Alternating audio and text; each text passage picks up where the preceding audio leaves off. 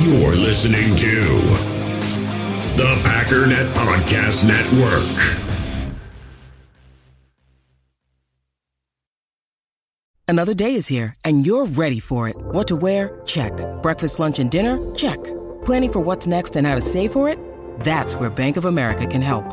For your financial to-dos, Bank of America has experts ready to help get you closer to your goals. Get started at one of our local financial centers or 24-7 in our mobile banking app. Find a location near you at bankofamerica.com slash talk to us. What would you like the power to do? Mobile banking requires downloading the app and is only available for select devices. Message and data rates may apply. Bank of America and a member FDIC. When you need mealtime inspiration, it's worth shopping Kroger, where you'll find over 30,000 mouthwatering choices that excite your inner foodie. And no matter what tasty choice you make, you'll enjoy our everyday low prices, plus extra ways to save, like digital coupons worth over $600 each week. You can also save up to $1 off per gallon at the pump with fuel points. More savings and more inspiring flavors make shopping Kroger worth it every time. Kroger, fresh for everyone. Fuel restrictions apply to left to restart the game. And this one carrying into the end zone about four yards deep. Here comes Nixon to the five. Left hash marks 10, 15. Hits a hole hard. He's to the 25, 30. Breaks into the clear. Keisean Nixon is off to the races. It's Secretariat of Belmont. Down the split top. No one will catch him. It is a touchdown. My goodness. Came into the game, Wayne, questionable with a groin injury. Didn't practice all week. Just took it right up the gut through the heart of the Minnesota Viking coverage unit.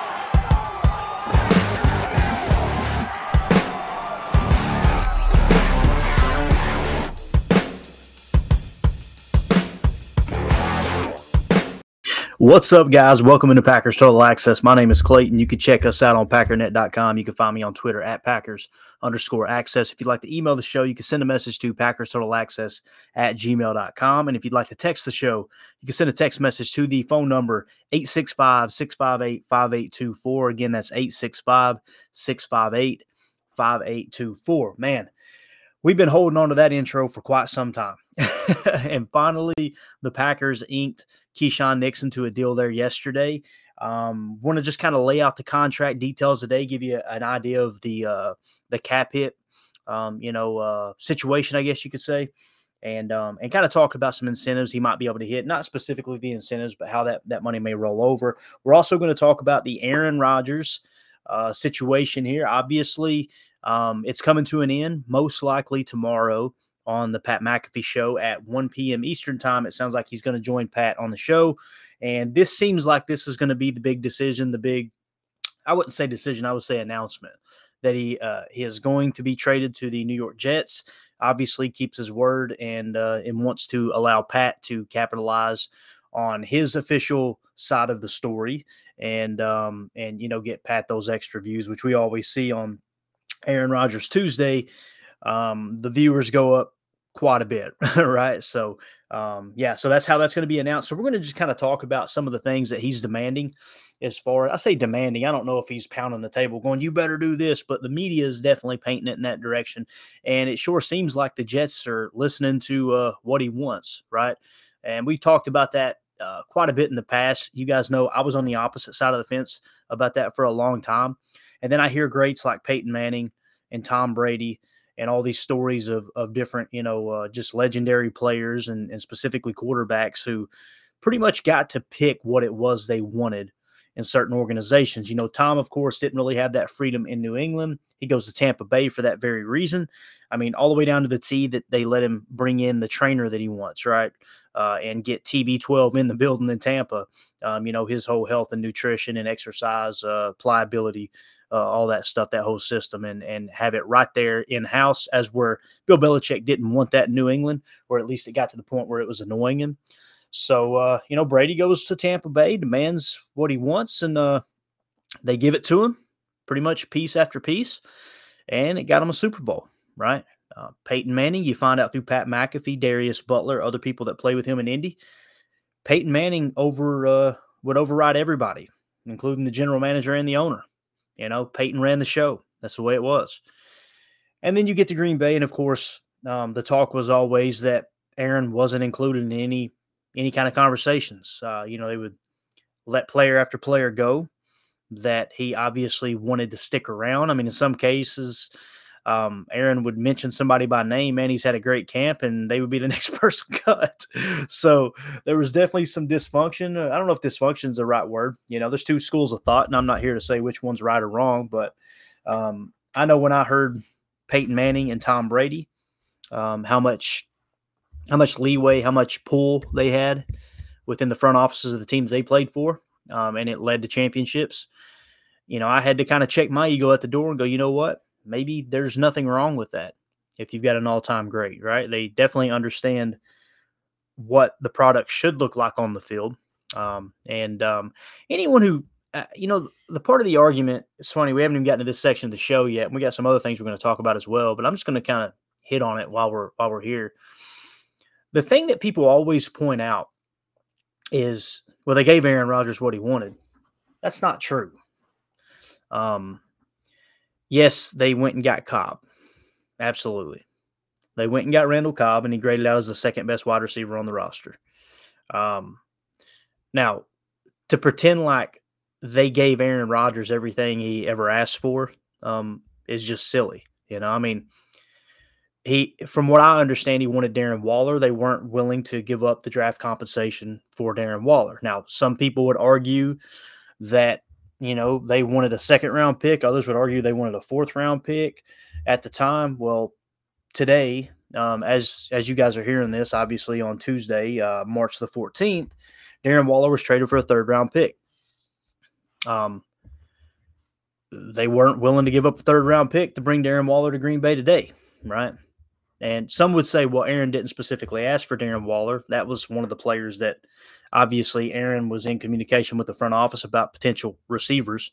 Um, you know, uh, DJ Moore was one, right? I didn't agree with that. I, I, didn't think they should get him. Chase Claypool was another. I didn't agree with that. I didn't think they should get him. But regardless, if those were the guys that Aaron was asking for, they didn't get Aaron everything he wanted. So we need to stop toting that line, right? And again, I, I, would disagree with those moves. But if it is true what was reported that those were guys that Aaron was requesting, they didn't they didn't do what so many people are saying they they they've done. It's just not true. Um, so with that being said, we're also going to hit on the tight end market a little bit. You know, we made some predictions. When I say predictions, it's not like I'm not trying to come across like, oh, we predicted that, or man, let's see how smart we are. It was I've got a list of things going into the offseason that I want to understand at a different level. And this podcast kind of provides a platform to um, to really just share those exercises and and do it to a certain extent to where we could all kind of see, hey, is this is this fact or fiction? Is this true? What what we uh, we kind of anticipate happening in the market and things like that. I'm I'm a market watcher, big time. I am. Uh, you know, I love business. I love uh, investing. I love all those things. Anything that involves, um, you know, uh, taking a risk, um, and uh, and obviously possibly reaping a reward, and the whole aspect of studying risk management, things like that. I absolutely, uh, I love it. So I, I'm kind of one of those analytical guys. I guess is what I'm trying to say. So we we kind of talked about the tight end market. We also talked about the safety market. We'll see how close we hit on the predictions there, and then of course we'll touch on the Packers salary cap situation um, after the Nixon contract goes through, and kind of set the stage for the final step of this Aaron Rodgers uh, situation, where you know did the, is the deal getting reworked to where it's going to benefit the Packers salary cap? You know, um, there seems to be a whole lot of people that believe there's going to be zero cap relief when Aaron Rodgers uh, is traded to the Jets. Um, I have a hard time believing that, but it could be true. Um, what I've said all along is nobody truly understands uh, the optional aspect of the contract. I didn't come up with that on my own. I'm way too stupid to do that on my own. That's kind of the uh, the way that Andrew Brandt and Mark Rodgers, Russell Wilson's agent, talked about it earlier last year. Uh, so that's kind of where that came from. And we finally will get an answer to that. Now, it kind of feels like, you know, do you lean on draft compensation or do you want them to pick up a chunk of the money to where you can free up cap space? Not necessarily for this year. That's another thing that people immediately go to the argument is there, there's nothing to do with it. I'm not necessarily talking about this year.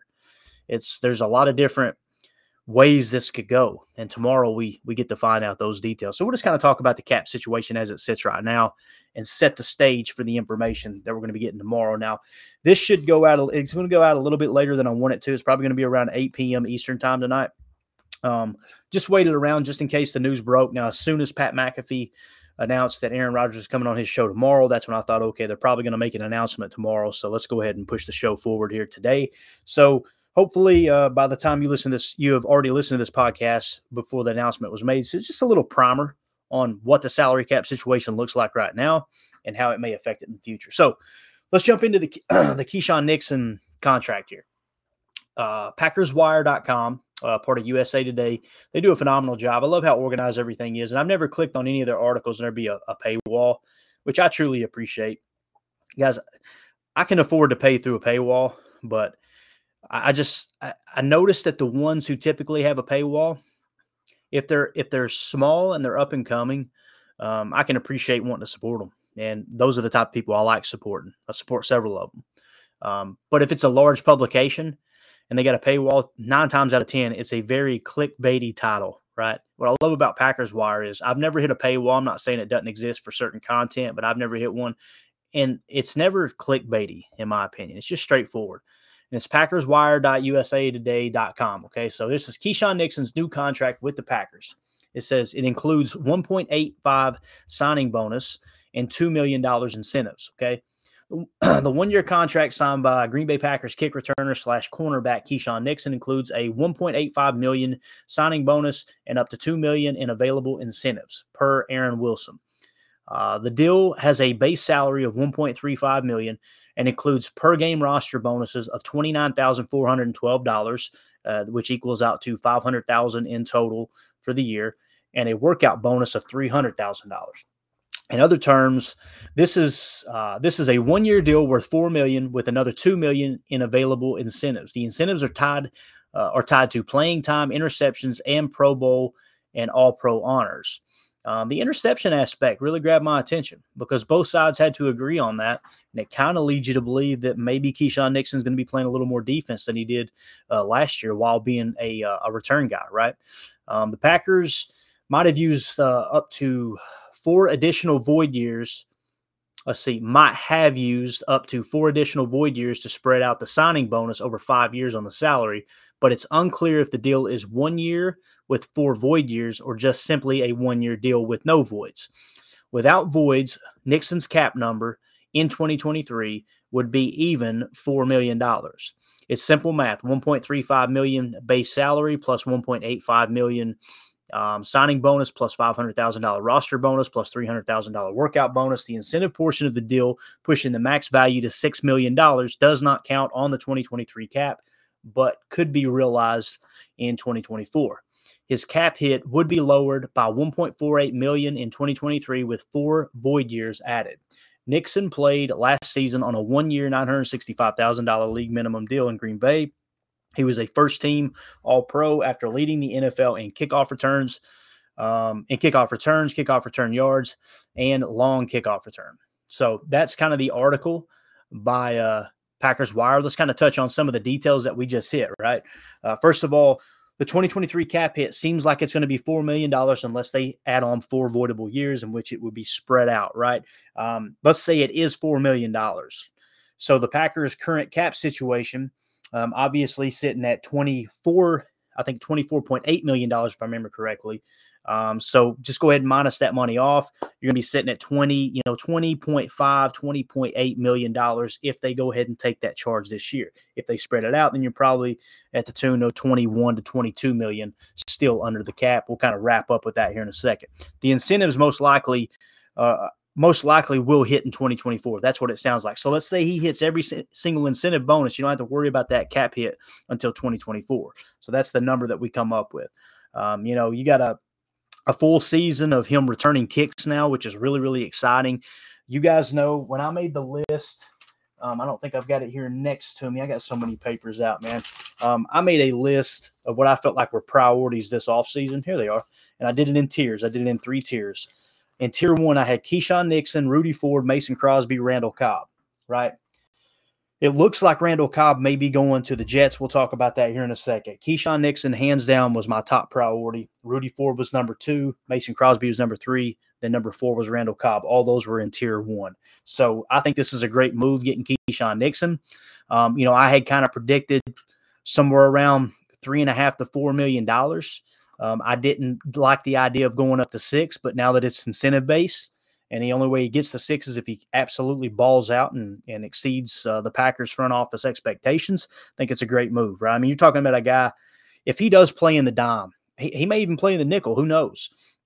I think the top priority should be keeping him healthy for uh, special teams, though, because man, you're going to need all the help you can get. You're losing a four time MVP, most likely, and you're going to have a first year starting quarterback. People forget, guys, Aaron Rodgers only won six games his first year as a starter. Now, I don't think anybody feels comfortable saying that Jordan Love is going to play at Aaron Aaron Rodgers' level in his prime, right? Or even at a young age. Um, but the thing you really got to take into consideration, him winning only six games. Some people are hearing that and go, "Well, Jordan Love can win six games." On the surface, I want to say, yeah, absolutely, he could. Right? You guys know me. I think this team is much closer to a 13 win team if everybody was healthy and Aaron Rodgers returns. The outlier now becomes Aaron Rodgers minus the players that want to play with Aaron Rodgers. That's one of the things that's getting lost in the narrative, too. They're making it sound as if Aaron's just handpicking his guys, but these guys want to go with Aaron. There's something to be said for that, I think. And I want to say this, too. When he leaves for the Jets, uh, if and when it happens, and, and to me, it looks like it's pretty much a done deal. Everything I'm seeing and the people that I trust, um, as far as, you know, quote unquote insiders and other folks, um, it looks like it's a done deal. Um, when he leaves, you're not going to be hearing me um, talking about Aaron Rodgers every week. I'm not going to do it. I'm, I'm, not a Jets fan. I'm a Packers fan. Now, will I be pulling for Aaron? Absolutely, I will, because I really appreciate how he's leaving. This was a mutual agreement between him and the front office. God, he he could have held their feet to the fire. There's no doubt about it. Like that contract and the way it was structured and, set up, he didn't have to renegotiate. He didn't have to adjust anything, if indeed he does, uh, to make it more trade friendly. He could have held their freaking feet to the fire, and he didn't. And I'm glad he didn't because I would have hated him for it. Right. And that's why I'm kind of like, man, this is this is the best case scenario. The Packers think that Jordan Love is the next great starting quarterback. They've made it clear. Gutey said it. Mark Murphy said he has a lot of confidence in him. Uh, Matt LaFleur has been in hiding. I, th- I, don't know if he's devastated by the Aaron Rodgers stuff and he doesn't even want to be involved. But I, I kind of feel like that's one of the reasons why he didn't attend the combine, although he's not the only head coach that didn't. Um, that's becoming a little more of a trend with more and more teams each year, it seems like. Um, but I'll be pulling for Aaron Rodgers, but I'm going to do my darndest to not talk about it on here. Now, if users, you know, if if uh, if listeners bring it up, hey, I'll talk about it because you guys are always going to drive the narrative. You're always going to uh, control and steer the ship of, of, the topics that we talk about on this podcast. That's what I really, really want the backbone of this podcast to be: is the listeners, you know, driving the topics, if you will. Um, so but make no bones about it, when Aaron Rodgers is gone, uh, there will be a farewell thank you, and then it's let's get behind number 10. Let's get behind Jordan Love, right? Um, I'm not going to sit here and lie and say that I think Jordan Love gives us the best chance to win. I don't believe that at all. Um, I think that that Aaron does. However, if the roster can be constructed in a way different, you know, that's different, and it kind of goes back to the point I was I was starting to talk about when I got off on this little tangent here, or this or got sidetracked um, you know, the roster that Aaron had when he took over. When you look at the wide receivers that the Packers have right now, I'm gonna see if I can pull up this tweet because a guy tweeted it and I quote tweeted it just to kind of put things into context here. Uh, this guy Jacob, it's at Notions of Jacob on Twitter. Don't know who he is. You may search him and he's posted some creepy stuff. You know, I have no idea, but he he posted this and it caught my eye. He says, assuming Randall Cobb ends up a Jet, the Packers' current wide receiver room is Christian Watson, Romeo Doubs, Samori Toure, Bo Melton, and Jeff Cotton. I'm going to say it again. Christian Watson, love Christian Watson. Romeo Doubs, really like Romeo Doubs. I don't think he's as good as people thinks thinks he is right now, but I think he could develop into a number two receiver.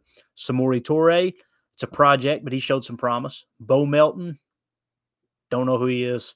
Jeff Cotton, don't know much about him. So that was the tweet. I quote tweeted that and put Aaron Rodgers' wide receiver room his first year starting.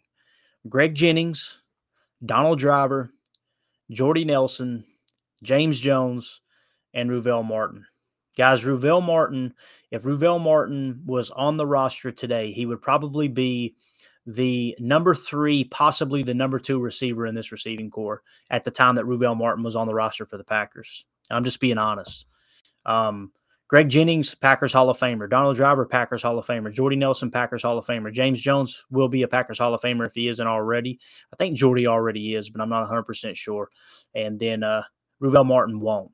Guys, you've got four number one receivers there that went on to to do great things, right? Um, and at the time, you know, I, I, can't remember who was young. I think Jordy Nelson was probably the youngest in that room.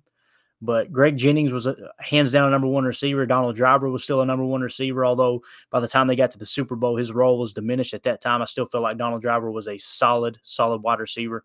Uh, and emerging uh, Jordy Nelson, and then of course James Jones. You guys know he was one of the fan favorites. That dude had had great production, even when Favre was still on the roster. We've got to really curb the enthusiasm. Somebody responded to this tweet and said, I see 12 wins next year. And I'm going, man, if you're telling me that Jordan Love is going to win 12, 12 games with that wide receiver room. Now, some people are going, but they're going to add to it, Clayton. They're going to add to Clay. I hope they do. I really, really do. Um, it'll probably come in the form of the draft, is what it's sounding like. Okay. So when they do, let's say they do uh, go out and get a first round wide receiver. Are we expecting Christian Watson and another first time first uh, uh, first round wide receiver to outperform Greg Jennings, Donald Driver, and Jordy Nelson and James Jones? Because I'm still I'm really trying to curb the enthusiasm here, and that was with Aaron Rodgers as quarterback. Jordan Love, if you're telling me Jordan Love can perform at the level that Aaron Rodgers did his first year starting, I still can't see 12 wins because of that receiving room. That could change. Um, if we had a solid tight end, I would feel totally different. You know what the tight end room is? It's Josiah DeGuara. That's the tight end room, right? So it is what it is. Just wanted to kind of touch on that. Now let's talk about Aaron Rodgers' is uh, his wish list. Okay, so I just want to say this about this whole situation. The last 24, 48 hours, I don't know what it's been like for you guys but I've had a blast. I, I haven't laughed this hard in a long time.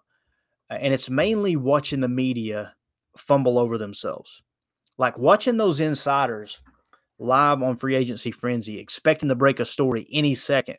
And it never came, and it never came, and it never came. At one point today, Ian Rapoport flipped the camera off. He acted like he was scratching his nose and flipped somebody off. Another time, uh, Tom Pelissero didn't have his mic on.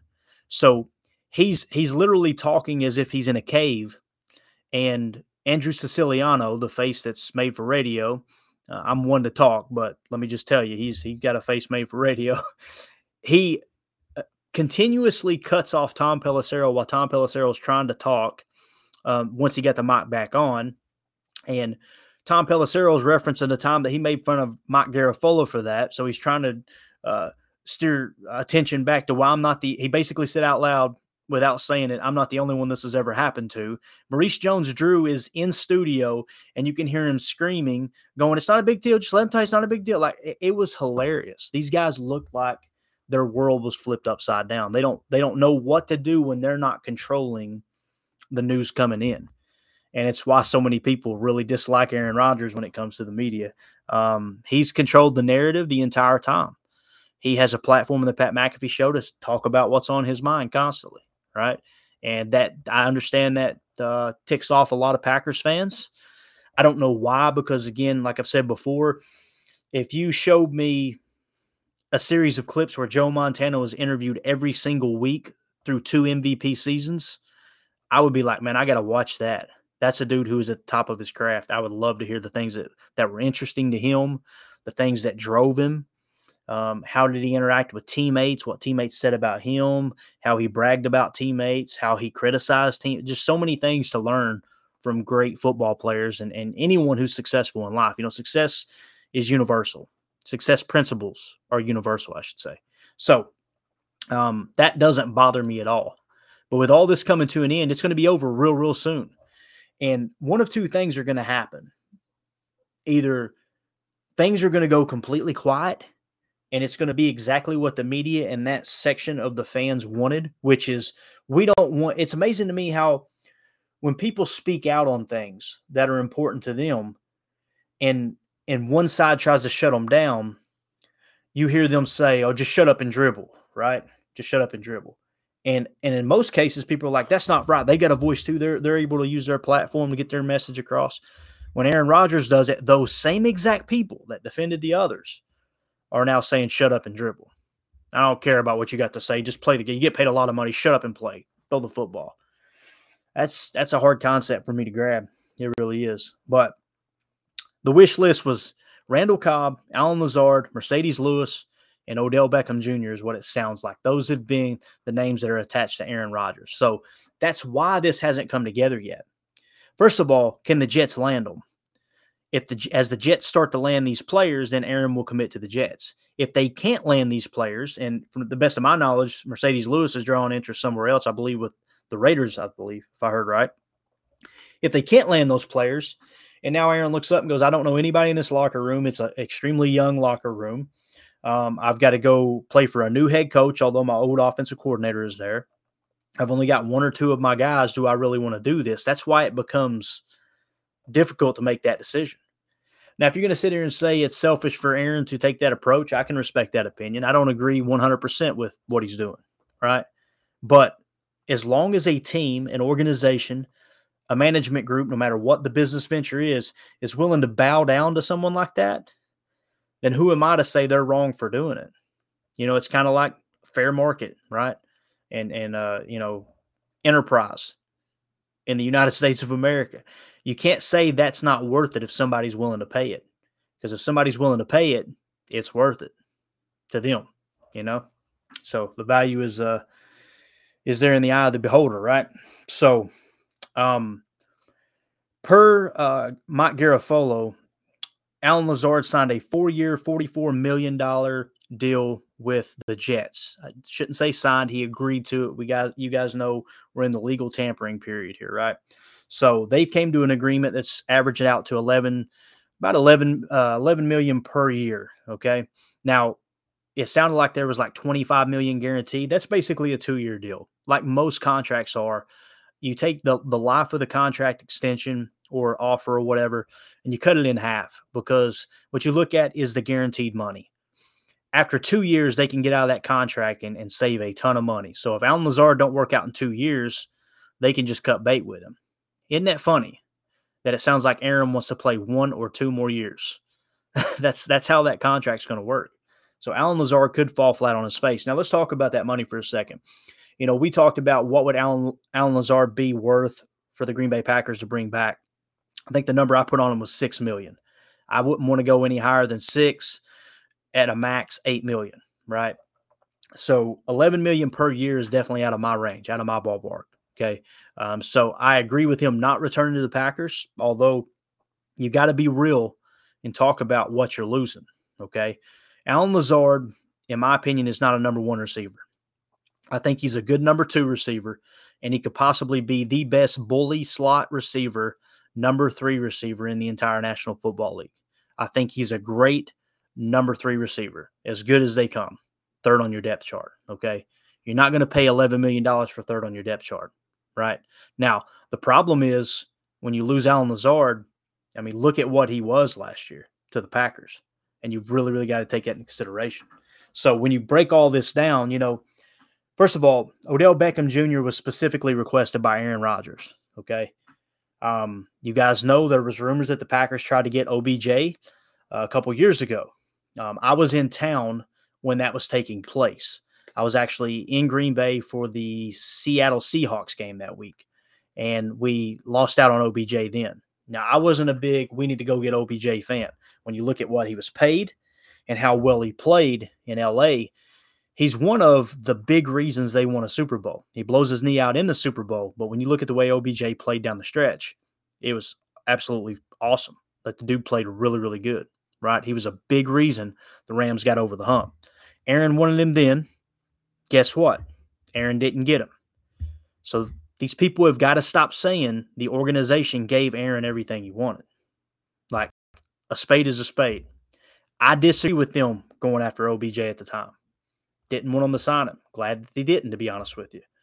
But if you're going to sit here and say the organization gave Aaron everything he wanted, you're lying because they didn't. All right. So it's just important to lay out the facts.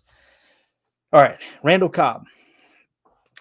Randall Cobb, uh, the Packers are pretty much losing him. It sounds like he's going to go to the New York Jets. Now, is there a chance he signs with the Packers? I guess so. I have a hard time believing he would stay with Green Bay. And it sounds like Green Bay probably isn't interested. I mean, Gutey openly said the reason they brought him back was because Aaron requested him, right? So whether you agree with that or not, I was I was really, really excited about it because I like Randall Cobb. I'm a big Cobb fan. I haven't met any Packer fans that were like, I don't want Randall Cobb back. They hated the fact that Aaron requested him because now it looks like the organization's bowing down to Aaron. Um, they went and got him. So what are you losing in Randall Cobb? And this is we're talking Packers roster here. That's why I've got to this point. I want to talk about the wide receiver room a little bit and what are we actually losing, and even the tight end room. Randall Cobb was the ninth highest graded player according to PFF on the Packers offense. Ninth. Okay. So to put that into perspective, he was the second highest graded wide receiver on the roster, only behind Christian Watson. His PFF grade was a 70.1. Allen Lazard, what do you lose him? The 10th highest player on offense. Okay. He was the third highest graded wide receiver. So you're losing, according to PFF, at a 69.0, you're losing the number two and number three receiver on this roster. You're getting back the number one, you're getting back the number four, and the number five, and then a couple of guys that would probably are honestly they're probably practice squad material. And Bo Melton and I, I can't remember the other name. I already closed the uh, the thing out there. Um, so you're losing wide receiver two and three. You're left with a one and a four. That's basically what it comes down to. You're left with your number one receiver, a number five, or a number four and a number five receiver. So you're looking for a number two and a number three. Now you got to hit time out here and say, is Christian Watson a true number one wide receiver? I don't think anyone feels comfortable saying that. Although, if he continues to play with the streak that he finished the year with, man, he's tracking, right? If he comes out this year and he grades out in the 80s on PFF, I will lose my mind. That'll be absolutely awesome. But you're still looking for a number two and a number three receiver. I hope Doubs emerges as a number two receiver this year. But guys, the drops, the mistakes. We all have smartphones, and we all know they're pretty amazing, but they also can be amazingly distracting, especially when we're around other people. So, US Cellular wants us to reset our relationship with our phones by putting down our phones for five. That's right, a company that sells phones wants us to put down our phones. And to see what we find, learn more at uscellular.com forward slash built for us. In the hobby, it's not easy being a fan of ripping packs or repacks. We get all hyped up thinking we're going to get some high value Jordan Love card, but with zero transparency on available cards and hit rates, it's all just a shot in the dark. Until now, introducing slab packs from arenaclub.com, the only repack that provides real value, a complete view on all possible cards, and clear hit rates for each one. Now, when I buy slab packs on Arena Club, it finally feels like I know what I'm getting. And honestly, the best thing for me and my son is the fact that we're kind of novices into this. When I walk into a card shop with my son and a card says it costs $40, kind of just taking his word for it that that's a good value. So I appreciate the transparency on grading, as well as just getting excited about seeing what you could potentially get.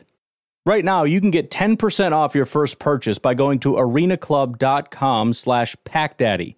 Wow, that's crazy offer. 10% off a $400 slab pack. That's 40 bucks right there.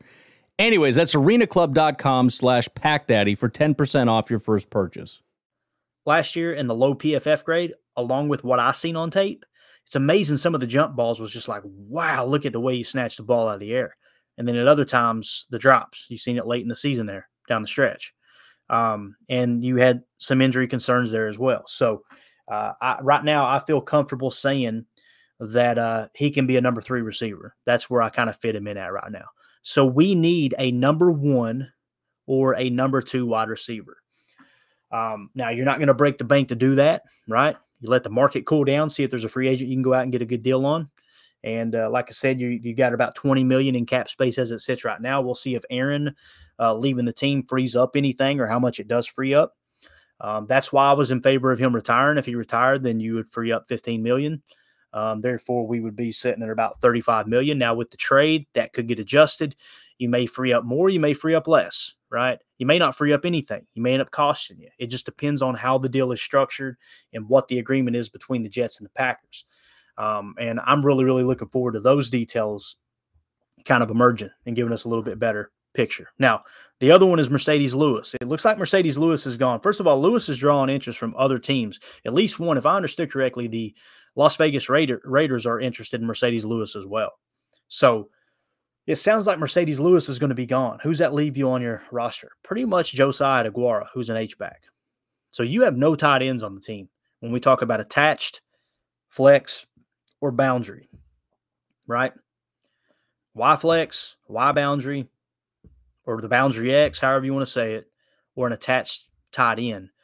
There's a huge, huge hole there. And we're going to talk about the tight end market here in a minute. But what you're losing in Marcedes Lewis is the 12th highest graded player on the roster on the on the offense. I'm sorry, I should say. Um, actually, no, that was on the roster on the entire roster, and uh, he was your highest graded tight end at a 65.6. So you can see 65.6 go, man, that's bad. There's free agents that are going to get paid pretty decent money this year that graded out lower than Marcedes Lewis. I thought Marcedes Lewis played well the last three years. Um, last year, I thought he was one of the highlights. When you, you go back and watch the Miami uh, Dolphins game, go back there and watch the Christmas Day game between the Packers and the Miami Dolphins down at South Beach and look at what Marcedes Lewis did. Guys, he's going to be missed. There's no doubt about it. So you're letting him walk, it sounds like. Now, the Packers could offer and he could come back. You know, that may be one that Rodgers doesn't get with him, or maybe uh, they can match, or, you know, maybe he goes to Vegas and they offer him 2 million and the Packers come back and say, we'll give you three, right? And, and a little bit more guaranteed money than Vegas would. And they may get him back. I kind of hope that happens because you've got to build that floor somewhere in the tight end room, especially if you're going to bring in young guys. Who's going to coach them up? Who's going to bridge that gap? Who are the icons in the locker room? I'm not talking about Hall of Fame caliber players. I'm talking about icons, people that that other players will look up to, people that have work ethic, people that that understand the game inside and out. They understand every aspect of the game, right? You know, one of the arguments this whole time has been, and I actually addressed it on the last podcast where we answered a, a listener text. Can't remember who it was. I don't have it pulled up at, at the moment, but it was like, yeah, but you know, it takes it takes a while for tight ends to develop, right? Well, when Darren Waller got traded for a third round pick today, people say we don't have the money. We do have the money. It's right here. Okay. Is it ideal? No, it's absolutely not ideal to try to sign him to a contract extension. There were no reports that a contract extension was already in place for his new team. I think he got traded to the Giants, if I remember correctly. Um, God, everything's a blur. It may not have been the Giants, whoever he went to. Um, but you know, if you would have traded a third round pick for him, now you've got your flex tied in. You've got an upgrade from Bob Tonyan right? And you could have made it work and it would have only taken a third round pick. Okay. Now, yes, you're going to get jumped up in money, but that is your number one tight end now. It just seems like they're not going that that approach as far as prioritizing the tight end position. But we talked about the tight end market here recently, right? In the last few episodes. My prediction and it's not trying to be smart or like, hey, what I'm going to show you how this really works. It was, it kind of feels like we're going to have a cold tight end market. Let's jot that down, talk about it on the pod, and see if that comes to fruition. And that's exactly what's happened so far. Granted, it's early. We're in the legal tampering period. I think free agency technically starts tomorrow at 4 p.m. Eastern time. Um, but the tight end market, in my opinion, has been cold. Okay. So what who has signed? First of all, you guys remember the free agents we talked about, right? The top free agents. We said Dalton Schultz, they were predicting uh, 14 and a half million per. Evan Engram got his franchise tag. Mike Gesicki, the prediction was 11 million per uh, per year. Hayden Hurst eight and a half million per year, Austin Hooper eight and a half million per year, Foster Moreau seven million per year, Irv Smith Jr. drops all the way down to four point two five. That's where Bob Tonyan comes in. Then Marcedes Lewis at three point two five. So according to PFF, they have Bob Tonyan rated a little bit higher than uh, Marcedes Lewis as far as projected money that they could make, which kind of makes sense because Bob Tonyan, if he is healthy from the ACL, he's kind of in the prime of his career as where Marcedes Lewis could retire any minute. But when you look at that, those names on that tight end, right? On that tight end register there.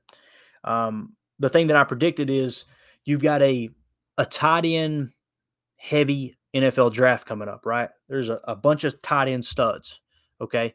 And one of the arguments I heard was we can't afford Waller, and and this this draft's loaded with tight ends. Okay, got it. But I thought it took three years to develop a tight end. See how things keep coming back full circle, and it's like arguments and points are being shifted around to fit how certain people, you know, feel the roster is at the moment, rather than how does this actually apply to the product on the field? Now, if you're saying the Packers are going to suck for the next two years and to give the tight end time to develop, okay, great. It's hard to develop when you're sucking. I don't I don't believe you just hit reset, start from scratch, you all you're horrible, and then in two or three years, all of a sudden, bang, you're great. It's very seldom that happens in the NFL, right? Um, these updates are cracking me up. The Jets breaking news: the Jets and Aaron Rodgers have communicated in the last 24 hours. Really? Here, I just simply thought that Allen Lazard signed on his own. I thought they were interested in Marcedes Lewis on their own. I, I, never would have thought that Aaron Rodgers had talked to the New York Jets in the last 24 hours. It cracks me up. How is that? Anyway, it's the stuff that Ryan talks about all the time. And I'm like, man, I, I'm with you. This makes no sense. How is that breaking news? Oh, we got a scoop here. Aaron talked to the Jets in the last 24 hours. Really? Yeah. Yep. The sun came up this morning too. But anyway, so with the tight end market being cold because the draft is so loaded with tight end talent, um, what it tells me is okay, people are going to be hesitant to make big offers on tight ends when those numbers start to come in and the contracts start to fall into place. Then then teams will get a little more aggressive on the backside if they think they can get a deal on a tight end. You don't want to overpay for a tight end if the draft is as loaded with talent. Now, does the coaching staff feel it's it's more important to uh, add in veteran presence as opposed to rookies because it takes so long to quote unquote develop, like some people believe, right? Uh, Coach LaFleur's talked about it. Um, I believe there's a lot of truth to it. I don't know if I'm as as set in stone on it as some people, but I think there it does have a place in the equation for sure. Now, only two tight ends have already agreed to contracts. Okay, you have Josh Oliver, which really came out of nowhere because when you look at Josh Oliver and where he's ranked, um, he's on PFF's list of free agents. Um, 191 is where they have him ranked on the PFF free agent list. Okay. 191. Josh Oliver got seven millions per year. So when you say it's a cold market, what I mean by a cold market is there's not going to be the top tight ends flying off the board, right? But some could argue that's not a cold market when Josh Oliver's making seven million per year. Hey, touche. Good point, right? But there's only one other person who's signed, and that is Chris Manhertz, I think's how you say it. And he's getting three million per year. Those are the only two that signed. So the number 20 free agent is Dalton Schultz, okay? Overall free agent number ranked 20th. Dalton Schultz, 26 years old. Age has nothing to do with it. He's the top ranked tight end in free agency according to PFF. No deal yet. Mike Gesicki, 61st, no deal yet. Hayden Hurst, uh, 80th, no deal yet. Austin Hooper, 87th, no deal yet. Foster Moreau, 105, no deal yet. On and on and on. Okay. So you're seeing the market is cold for free agent tight ends. It's it's obvious that that's the case. Okay. Um, why? A deep tight end draft equals a cold free agent market for that position. Let's move on to safety. Okay we talk about safety, and the Packers have a huge, a huge need at safety, right? I think we would all agree we've got to, we've got to lock down a safety, whether it's Rudy Ford or whoever. You guys heard me say that I felt like the safety market was going to be hot. Why? Because the draft is very thin on safeties. You've got Brian Branch, who didn't test out great, but still the top safety, hands down, in the entire draft. After that, there's a significant drop off. Somebody's going to scoop up Uh, Brian Branch, most likely in the first round. He might last to the second. I'd be really, really surprised if he lasted to the third. Once he's gone, there's a huge drop off. What's that mean? The market's going to be hot for safeties. That's what we predicted. Let's go to the safety market. There has now been seven safeties as of me recording this, and I haven't refreshed this. I'm afraid the entire system will crash. Um, as of right now, seven uh, seven safeties have signed deals. Okay, we know Jessie Bates the third was uh, he was going to be the t- hands down the best safety uh, in this year's free agency. Right, we talked about that over and over and over. So when you go look at the top safeties, Jessie Bates is the fourth best uh, free agent out of all positions. He's ranked number four. He's at the top of the list. Their projected um, projected contract for him is 16 million per year. Okay. Jessie Bates signed for $16.005 million. Four years, 64 million, average annual $16 million. Pretty much 16 flat. They nailed it, guys. They absolutely nailed it. Donovan Wilson signed. He's making 8 million per year. Okay. When you go back to the free agency list, where's Donovan Wilson? You got to go down pretty far to find Donovan Wilson. He's the 77th ranked free agent overall. Okay. And he is, he's somewhere down number 10 of safeties according to PFF. And that guy got $8 million. Von Mel, Vonn Bell, seven and a half million per. You go down, Vonn Bell is ranked 48th out of all free agents. He's the one, two, three, four, fourth best safety prospect, according to PFF. Okay, I say prospect, free agent, I should say. I apologize. Jimmy Ward just signed a deal for six and a half million per. Marcus Epps signed one for six million per. Andrew Wingard signed one for 3.2 million. What did you see? You see a hot market for safeties. Okay. So the top safeties are pretty much flying off the board. Who are the best that are still available? Okay. And this is when Gutey Gutey likes for the dust to settle a bit, even even way further out than where we are right now in the tampering period. He likes for a week or two of free agency to go by before he really starts dipping his toe into free agency. And he's done a great job finding people in the past, not necessarily at this stage, but even throughout the season. You know, De'Vondre Campbell, Rasul Douglas, Keisean Nixon, Dallin Leavitt. Um, Dallin Leavitt wasn't great. He still gets kind of thrown in the mix because our special teams got a lot better. The grade would suggest he didn't play a huge role in that, but when you go out and specifically get two people in Keisean Nixon and Dallin Leavitt, along with the special teams coordinator that likes both of them, and the special teams turns around the way it did, uh, you got to give credit there. You got to say maybe something's off there with the PFF grade a little bit. But to me, the best available right now is Jordan Poyer. He's 31 years old. Going to be a one or a two year rental. They've got Chauncey Gardner Johnson listed as safety on here on PFF. Some would suggest he's a corner. I don't know enough about Chauncey Gardner Johnson to determine whether he's a true safety, better at safety, better at corner, you know, you know, however it is. I know I know that people see him as being very, very versatile. Vonn Bell's already gone. Jimmy Ward's gone. Julian Love's another one, and then Taylor Rapp. Taylor Rapp kind of kind of grabs my attention because of his time with the Rams, and of course we know Joe Barry uh, came through that same system. They like to uh, kind of recycle some of those old players. So him being 25 years old, I could see him being a player that the Packers might make a run at if indeed he is only worth 7.25 million per year. Um, you know, what if you came in, you offered him a little bit more guaranteed, you got him for five million on the books as far as cap hit goes. His PFF grade was 76.2 in 2022. That's a name I would kind of keep an eye on. Jordan Poyer, like I said, one year, one or a two year rental. Um, Chauncey Gardner Johnson, his PFF grade was a 65, nothing great. But another name you want to mention here, uh, in my opinion, is Adrian Amos. Adrian Amos, according to PFF, predicting that his uh, his projected contract will be 6.25 million per year. You guys know we're on the hook, I think, for over seven million right now um, on the Packers from from avoidable year that was pushed out. So if you signed him for you know 6.25 million, then he's really 13 against your books, right? For this year. Now, regardless, he's going to be on the books for seven. But Julian Love's another one that really grabs my attention. Um, I wouldn't want to sign him for eight million. But as free agency goes on, you get this first wave of safeties signed. These other teams may start upping the money a little bit to make sure they get that second wave because we know how thin the draft is. This is kind of how the game is played in free agency. So it's going to be interesting. We want to keep a close eye on that safety market because we really nailed it. Um, the tight end market's cold because of the draft, and the safety market is hot because of the draft. Um, you know, Amos could return.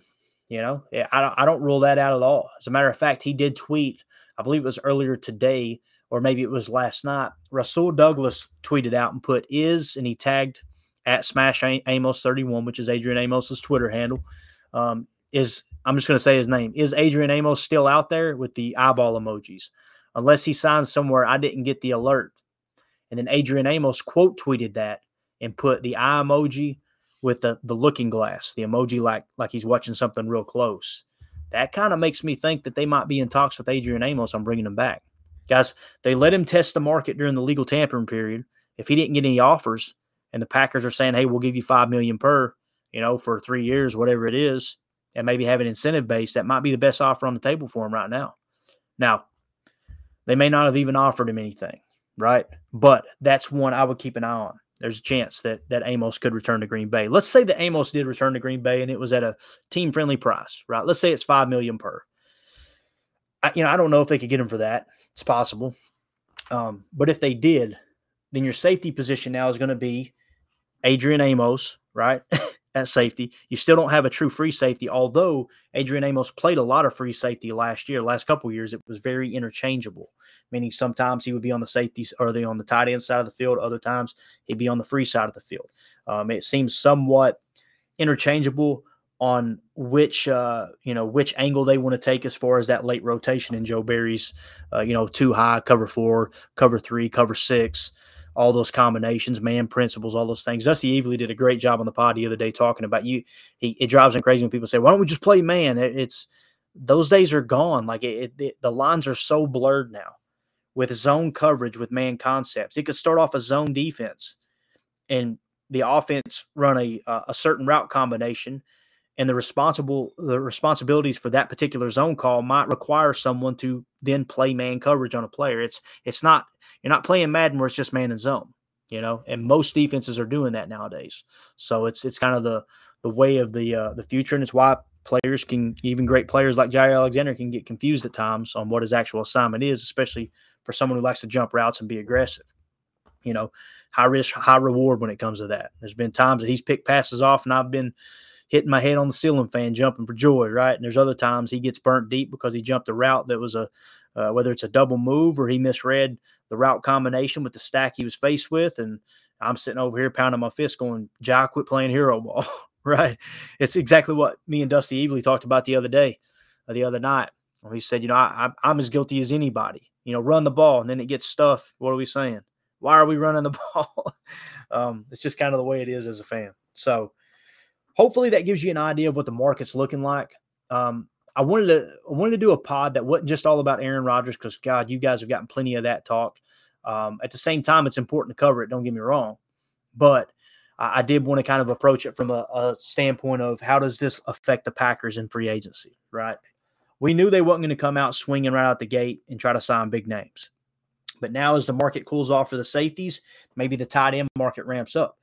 Maybe the Packers are talking to Bob Tonyan some people are rolling their eyes. Other people's are, uh, other people are thinking that he's a better tight end than some of the options this year than most of the options this year. I think I kind of fall in between because of the the knee injury um, and the rehab and everything. I don't think we've seen the best Bob Tonyan last year, but at the same time, I can't sit here and definitively say, oh yeah, he's going to return back to a form of when he was the you know at his best, which some would argue wasn't even starting caliber at the tight end position, right? I'm not saying I could do better.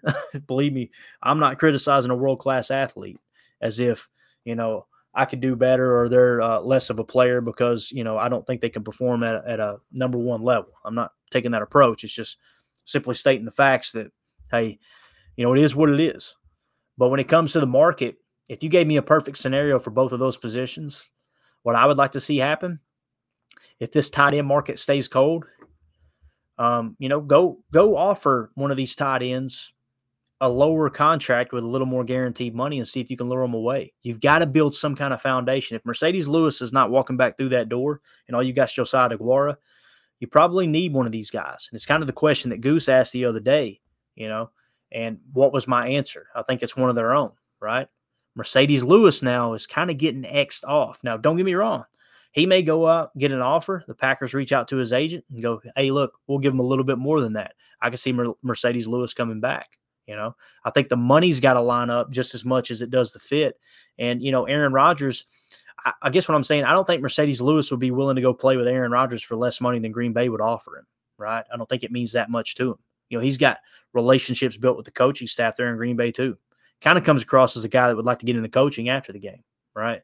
If that's the case, those type of players typically build a real strong bond with coaching staffs. So I don't think it's nothing that he it's a slam dunk. He's going to follow Aaron Rodgers. I think it's going to come down to money. I think it comes down to I mean, look at taxes. Look at other things that are involved with New York.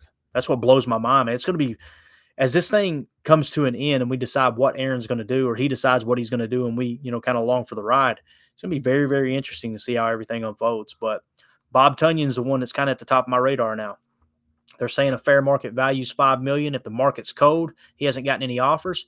What if Green Bay came in there and said, "Hey, look, we'll give you three and a half fully guaranteed per year, three-year deal." He's 28 years old. That'll carry through 31, the age of 31. Now you've got a foundation in place.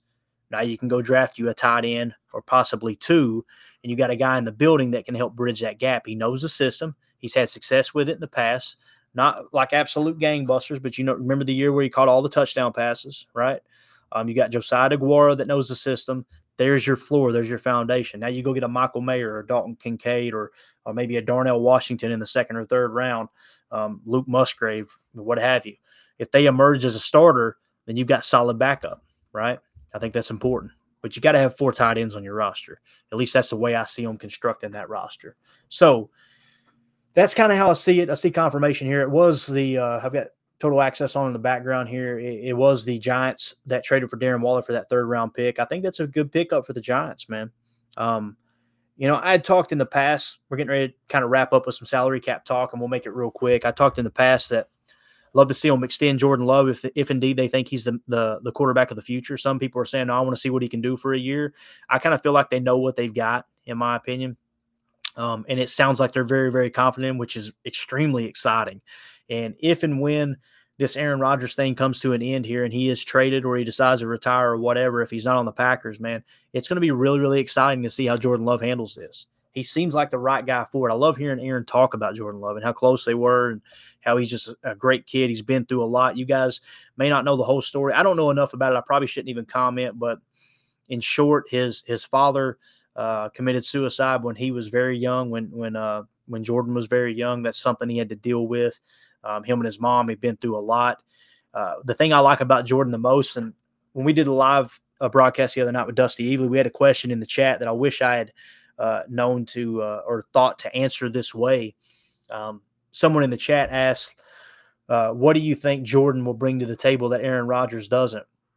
And uh, you know, my answer was pretty cliche. I think the majority of the people would agree that I don't think there's anything that Aaron, that Jordan Love has proven he can do better than Aaron Rodgers right now. But the true answer to that to me is I love his demeanor.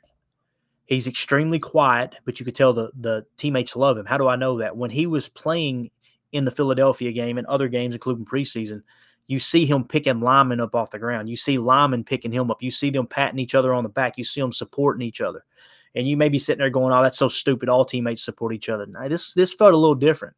It feels like this team, at least a large group of them, uh, think the world of Jordan Love, and he's one of those quiet leaders, guys. Sometimes those are the best leaders. You know, most of the time, the person who talks the most has the least amount to say, right?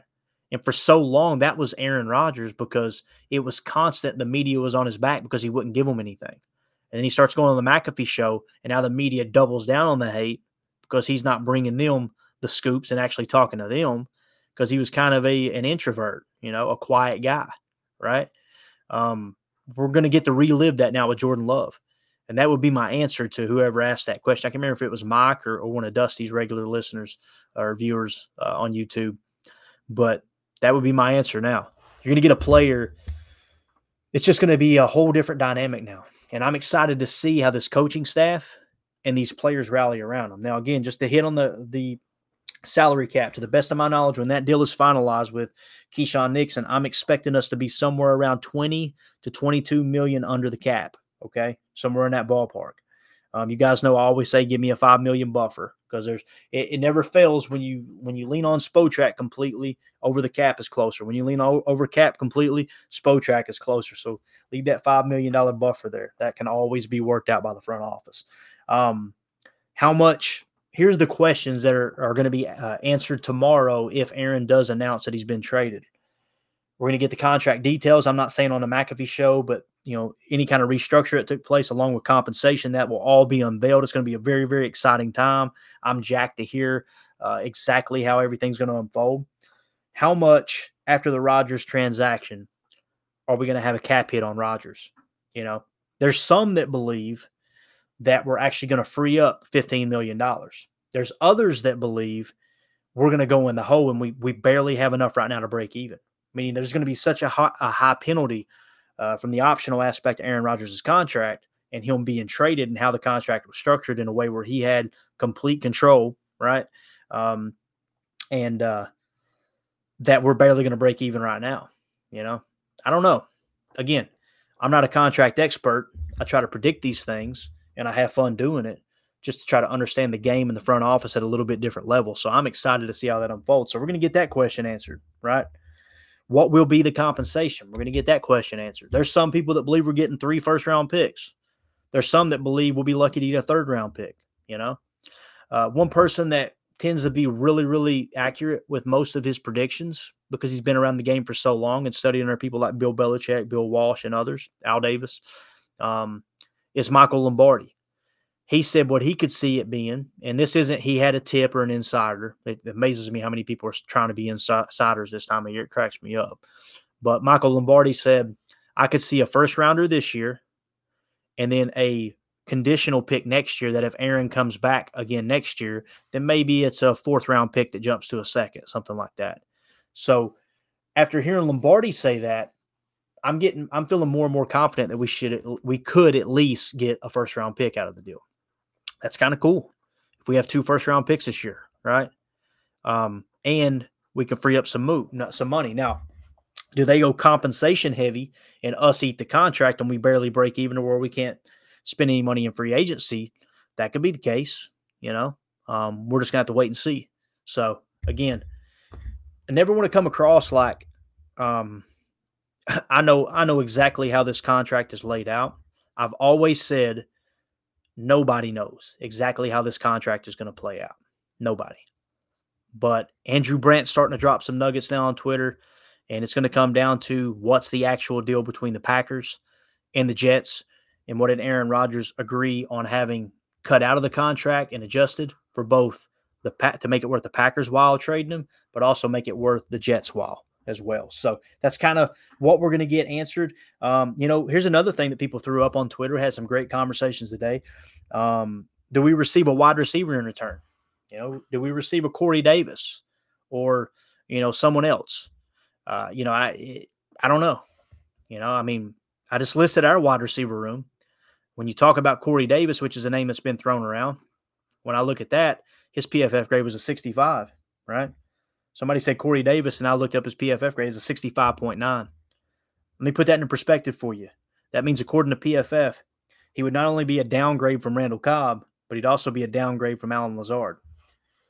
So, I mean, those are the facts. The fact is, losing these players that Aaron wanted to keep around for the last couple years, the fact is, the team is get, is getting worse by losing them who are we replacing them with, right? If you replace a Marcedes Lewis with a Michael Mayer and he lives up to his 92.3, whatever it is, college PFF grade, and he comes out in the pros and he grades out as a 75, that's a significant upgrade over Marcedes Lewis. Check it off the box. Good move, Gutey, right? Same thing with Dalton Kincaid, Darnell Washington, all of them, right? Luke Musgrave keeps, uh, you know, Sam LaPorta is another one that keeps getting kind of brushed under the rug because everybody got so excited about Darnell Washington. But there's some good tight ends, good deep tight ends. Um, you know, as far as this tight end class, it's going to be uh, going to be interesting, man. I'm excited. It's it's about to start. We're about to start a new era. Here's what I ask from everybody listening my voice. Um, as as fellow Packer fans, man, let's rally around Jordan Love, please. Like, if this is the move that takes place, you guys know I wanted Aaron back. But if if Aaron is getting traded when it happens, please, please, please don't root against Jordan Love. Get let's let's blow his mind on social media. Let's I, want him to step into an environment that Aaron didn't have the luxury of stepping into. Because you guys know Aaron Aaron Rodgers got death threats constantly. You couldn't, you know, Greg Jennings, the person who ended up, you know, disliking Aaron as much as anybody. They had their differences right there at the end. Um, he said every time Aaron stepped on the field, the boos would rain down.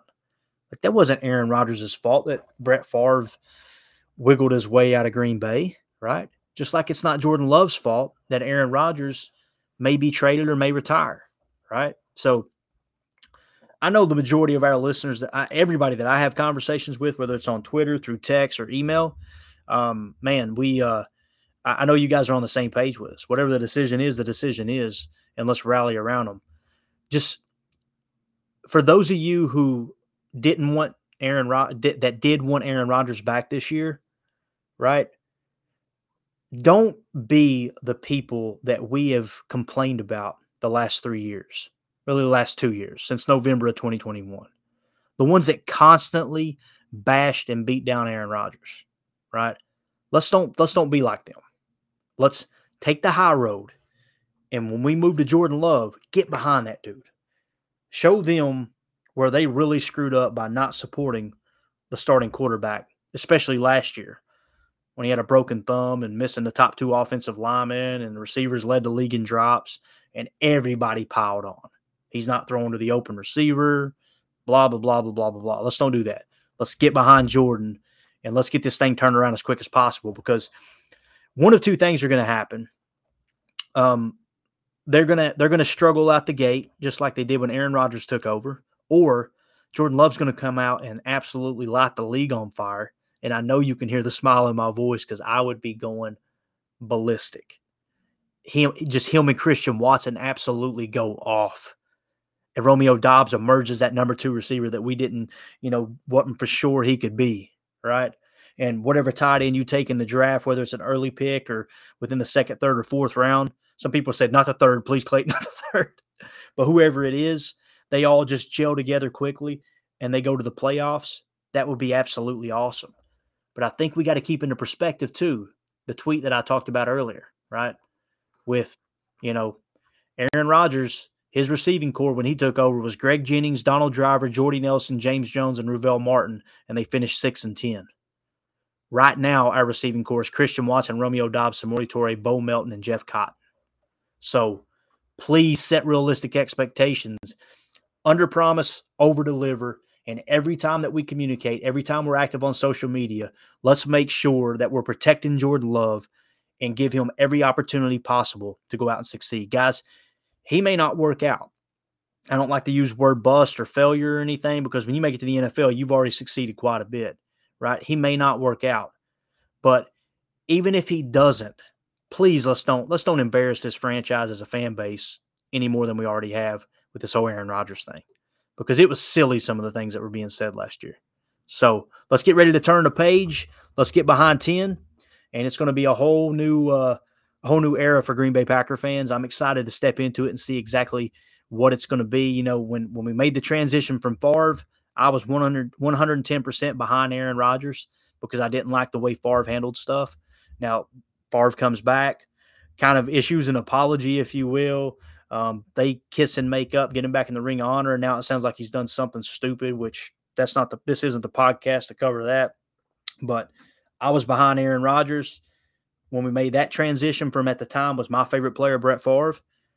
And I'm going to be behind Jordan Love as we make this transition as well. Okay. So let's just make sure that as a fan base, let's look out for each other and let's uh, let's get behind these Packers no matter what the roster looks like hey, if all those fans that are hearing my voice that you you rooted for the Packers in the 70s and 80s when everything was so bad, um, if they can do it, we can get through this downtime if it takes a year or two to get back on track. But we'll be right here talking about it every step of the way. And I know you guys will be interacting with us. Really, really appreciate everything you do. So we're going to get out of here. As always, let's go out and be the change we want to see in the world and go, Pack, go.